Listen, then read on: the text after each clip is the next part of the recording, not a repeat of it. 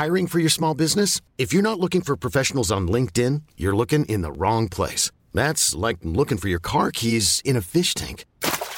LinkedIn helps you hire professionals you can't find anywhere else, even those who aren't actively searching for a new job but might be open to the perfect role. In a given month, over 70% of LinkedIn users don't even visit other leading job sites. So start looking in the right place. With LinkedIn, you can hire professionals like a professional. Post your free job on linkedin.com slash achieve today.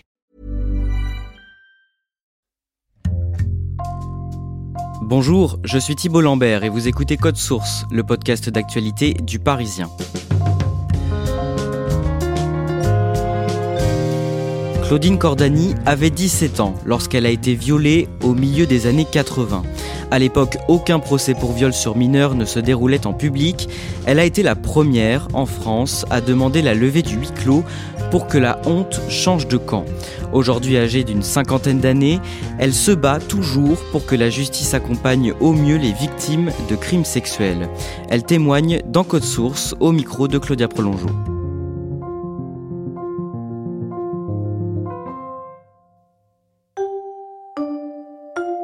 Le 19e arrondissement de Paris a toujours eu une place importante dans la vie de Claudine. Elle y vit depuis une dizaine d'années avec sa fille, mais c'est aussi là qu'elle a grandi, avec sa famille jusqu'en 1984. Mes parents sont des immigrés italiens d'origine hein, qui sont venus s'installer en France. J'ai grandi mes premières années à Aubervilliers. Après, on nous sommes arrivés à Paris 19e où ma mère a vécu jusqu'à novembre dernier. Où elle est morte, elle est restée dans ce même appartement.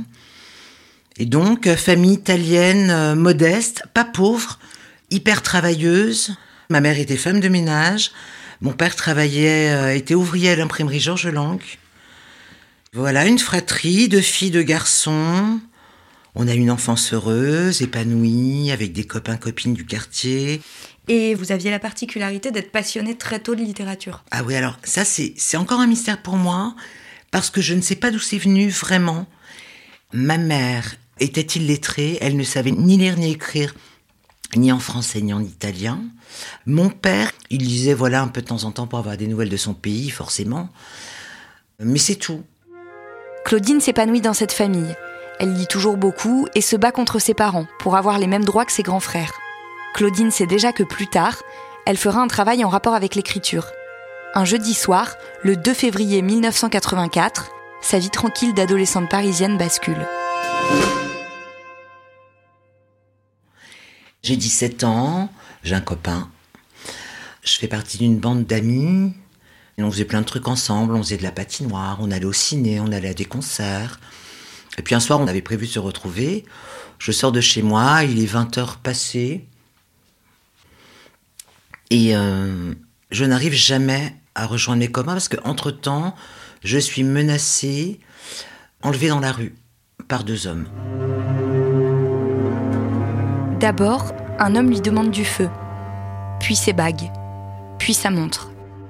Un autre les rejoint et menace Claudine avec une arme en lui demandant de les suivre.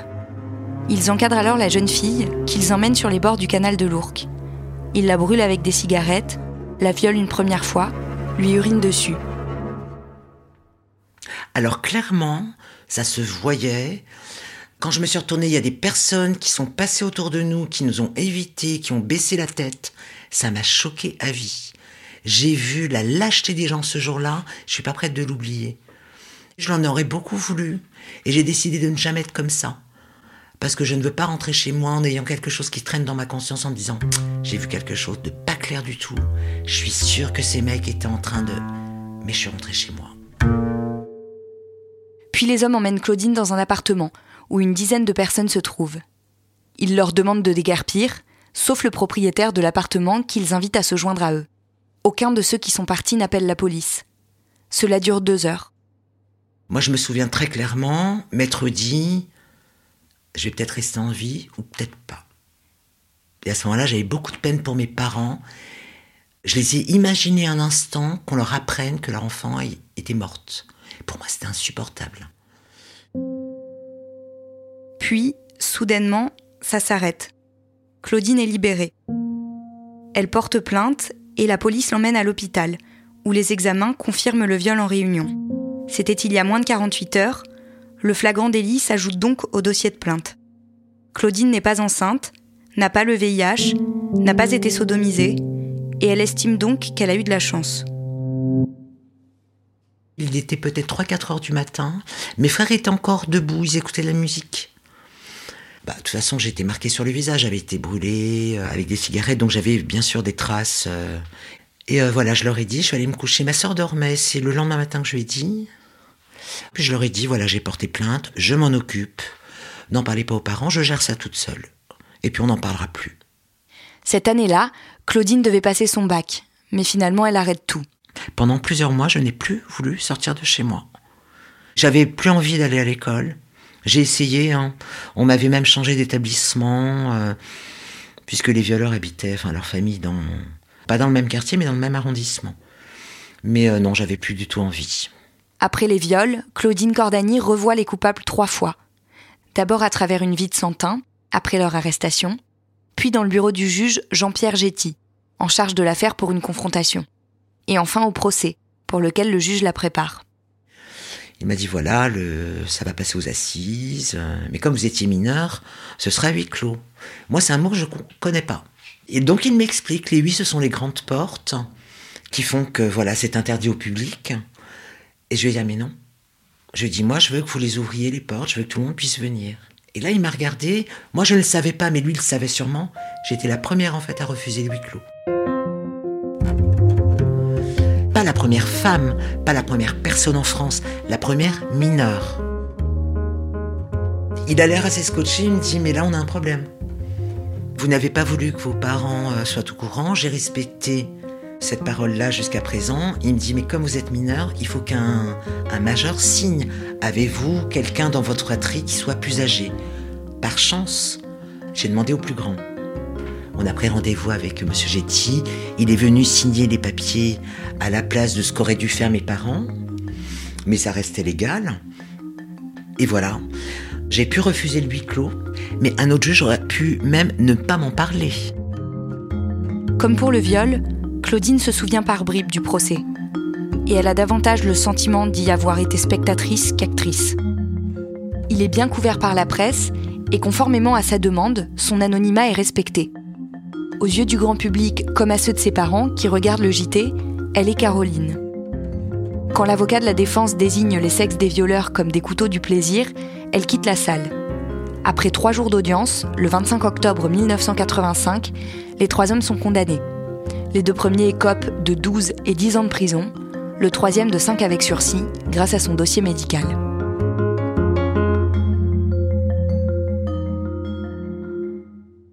Je m'attendais un peu plus.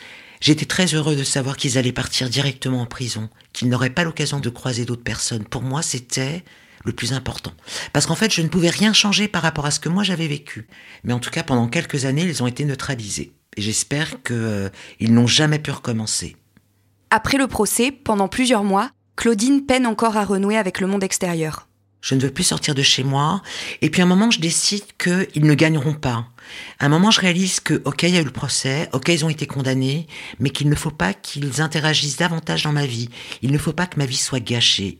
Et à un moment, je décide d'en faire quelque chose, de réunir toute mon énergie pour bah pour poursuivre les projets que j'avais, c'est-à-dire pour moi il fallait que je gagne mon argent, je voulais faire un métier qui me plaise, et j'ai demandé une formation pour intégrer euh, la chambre typographique. Claudine commence à travailler en tant qu'ouvrière du livre, puis devient journaliste. Elle mène une vie qu'elle qualifie de normale, avec des guillemets. C'est-à-dire qu'elle travaille, tombe amoureuse, s'installe avec son compagnon, et en 2000, elle a même une petite fille. Puis elle se sépare du père et l'élève seule. J'ai gagné ma vie, euh, j'ai eu un enfant, euh, j'ai fait des voyages, euh, j'ai beaucoup lu, j'ai fait les choses que j'aimais, j'ai mené ma vie. Ça ne m'a pas détruite. Mais ça a été des années de reconstruction en silence. Les gens autour de moi ne savaient pas. J'avais besoin que le temps passe, j'avais besoin de recul. En tant que journaliste indépendante, Claudine a de plus en plus de mal à faire face. Elle perd certaines de ses collaborations, va au prud'homme, gagne parfois et finit par tout lâcher en 2017. Entre-temps, elle veut aussi tenter d'obtenir enfin son bac. Elle s'inscrit dans une école pour adultes dans le 14e arrondissement de Paris, la seule de ce type en France, et redécouvre les cahiers, les devoirs et le plaisir d'apprendre. Un souci de santé l'empêche d'aller au bout, et pour la deuxième fois, elle doit renoncer. Mais Claudine ne s'avoue pas vaincue. Désormais au RSA, elle se lance dans les collages artistiques et le militantisme. Sa première exposition doit d'ailleurs avoir lieu cette année. Elle suit des formations pour apprendre à écouter les victimes et se lance dans un autre projet qui devient vite une nécessité. Celle de coucher sur le papier un livre qu'elle écrit mentalement depuis déjà des années. Parce qu'aujourd'hui je ne suis victime de rien, j'ai été victime. Malgré tout ça, moi, autour de cette date-là, je suis toujours mal. Physiquement, j'ai mal. Dans ma tête, j'ai mal. Je peux passer des jours à dormir avant. Euh, des fois, il m'arrive de vomir. Je suis pas bien, quoi. C'est une période avant, une période après. Et ça me le fait deux fois dans l'année. Ces deux périodes dont parle Claudine, ce sont celles autour de février, le mois où a eu lieu le viol, et autour d'octobre, la date du procès.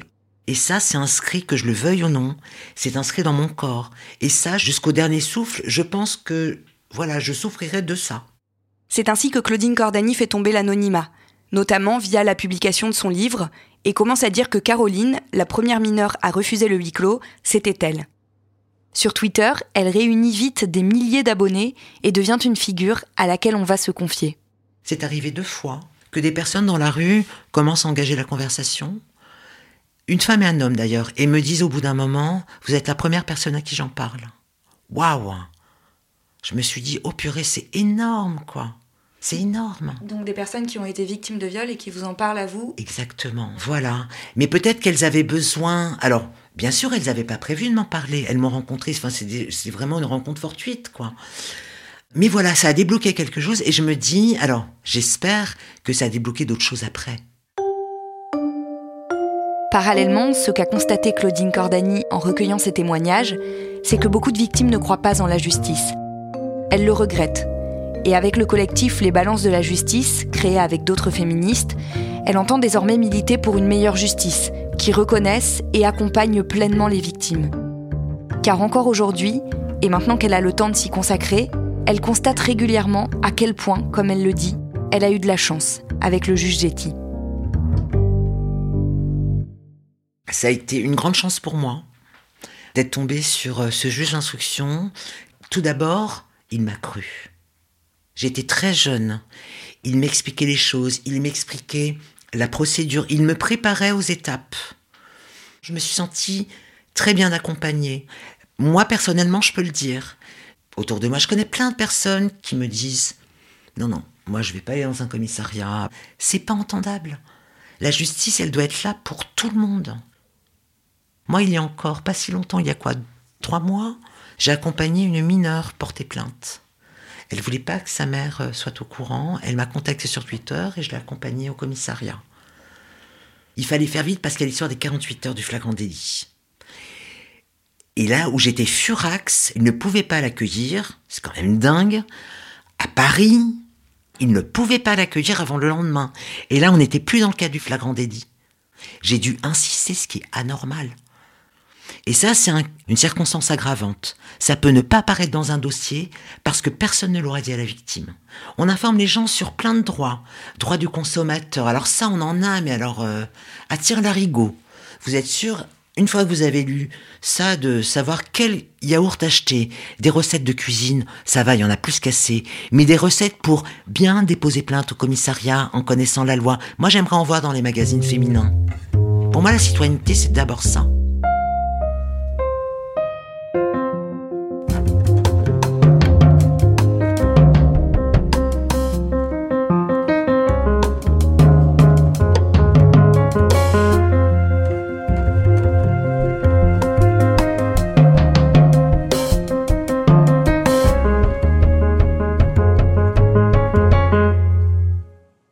Claudia, est-ce que les parents de Claudine Cordani ont fini par savoir ce qui était arrivé à leur fille. Son père est mort dans les années 90 sans le savoir et à cette occasion-là, euh, sa mère lui a dit qu'en fait elle avait été victime elle-même de viol euh, quand elle était plus jeune.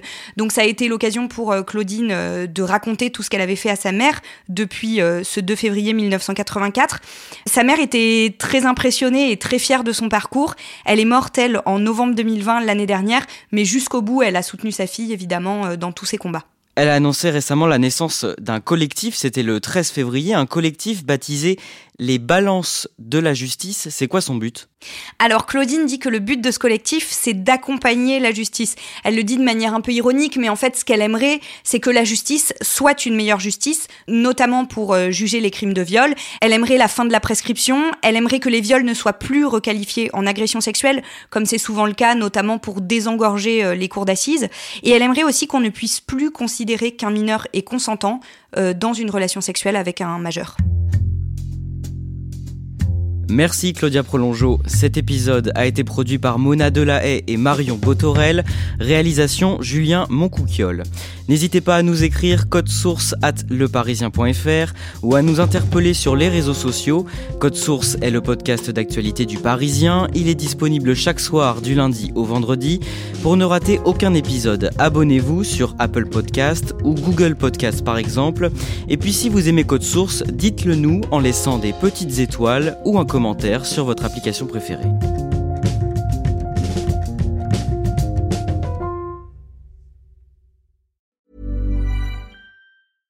Imagine the softest sheets you've ever felt. Now imagine them getting even softer over time. That's what you'll feel with Bowl and Branch's organic cotton sheets. In a recent customer survey, 96% replied that Bowl and Branch sheets get softer with every wash. Start getting your best night's sleep in these sheets that get softer and softer for years to come. Try their sheets with a 30-night guarantee. Plus, get 15% off your first order at bowlandbranch.com. Code BUTTERY. Exclusions apply. See site for details.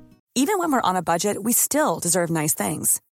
Quince is a place to scoop up stunning high-end goods for 50 to 80% less than similar brands. They have buttery soft cashmere sweaters starting at $50, luxurious Italian leather bags, and so much more. Plus, Quince only works with factories that use safe, ethical, and responsible manufacturing. Get the high-end goods you'll love without the high price tag with Quince. Go to quince.com/style for free shipping and 365-day returns.